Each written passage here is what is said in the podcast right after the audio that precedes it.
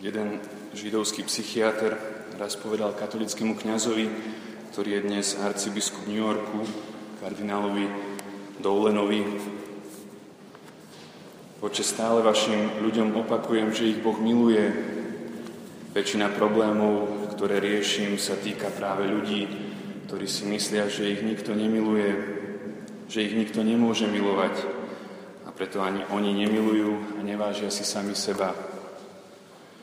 Je to zvláštny paradox, milí bratia a sestry, že židovský psychiatr musel katolíkov uisťovať o Božej láske. Dnes sa v partnerských alebo priateľských vzťahoch, alebo takisto vo výchove, najmä rodičom často aj právom zdôrazňuje, aké je dôležité, aby si blízky povedali, že sa majú radi. No problém u Krista je ten, že Kristus svojim učeníkom nikde v Evanieliu priamo nepovedal, že ich má rád. Petra sa Ježiš pýtal dokonca trikrát, či ho miluje, ale sám Kristus o svojej láske k učeníkom nikdy priamo nehovoril. Najbližšie tomu bol, keď im povedal, ako mňa miluje Otec, tak ja milujem vás. Ale aj tu sa odvoláva na Otcovú lásku k nemu, ako keby chcel zdôvodniť tú svoju lásku k učeníkom, že to nepovie im priamo, ale ako by tak nepriamo. Prečo to Kristus robil takto? Prečo učeníkom nedal také adresné uistenie o svojej láske? Čiastočne určite tým, že boli muži a čiastočne kultúrnym kontextom tej doby.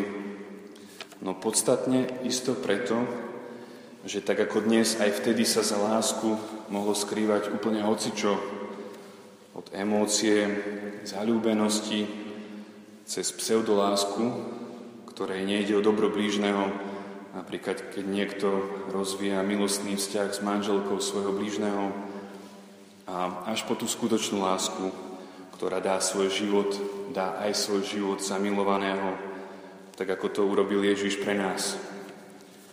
Táto Ježišova obetáva láska k nám stojí na prvom mieste. A učeníci si jej boli dobre vedomí. Najmä svätý Ján, ten napísal v jednom svojom liste, láska je v tom, že nie my sme milovali Boha, ale že On miloval nás. Kristová láska k nám, milí bratia a sestry, spočíva v presvedčivých skutkoch skôr ako len v pekných slovách. No pozrime sa na to, čo nám o láske hovorí dnešné evanelium.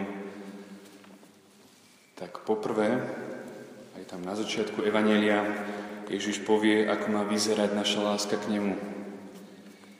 Niekedy sa dáva do protikladu pociťovaná alebo emocionálna láska k nášmu pánovi s prikázaniami. To znamená, že buď milujem a konám skutky z lásky k milovanému, k Bohu, alebo to robím z povinnosti, lebo to mám prikázané. No Kristus ako prvú charakteristiku našej lásky k nemu uvádza, ak ma milujete, budete zachovávať moje prikázania. Nie je teda podľa neho žiadny protiklad medzi vnútorným aj tým citovým prežívaním lásky a vonkajším plnením prikázaní.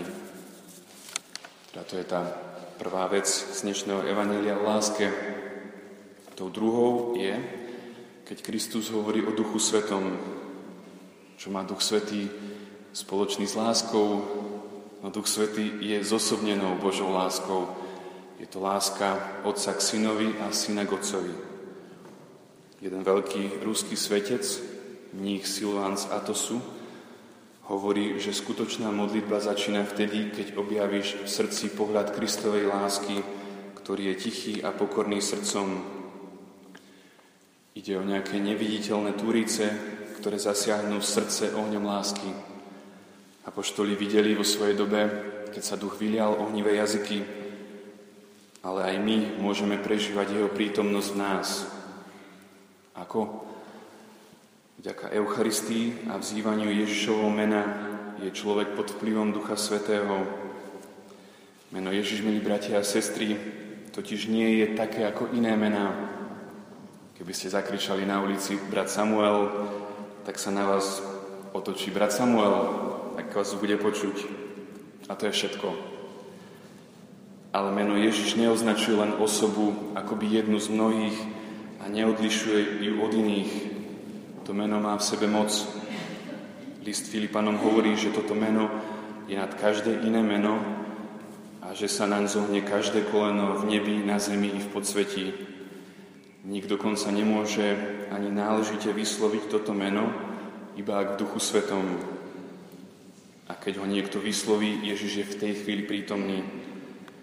Duch Svetý, milí bratia a sestry, nám týmto spôsobom dáva spoznávať sám seba a dáva nám spoznávať tak, ako sa tu na zemi dá už radosť raja.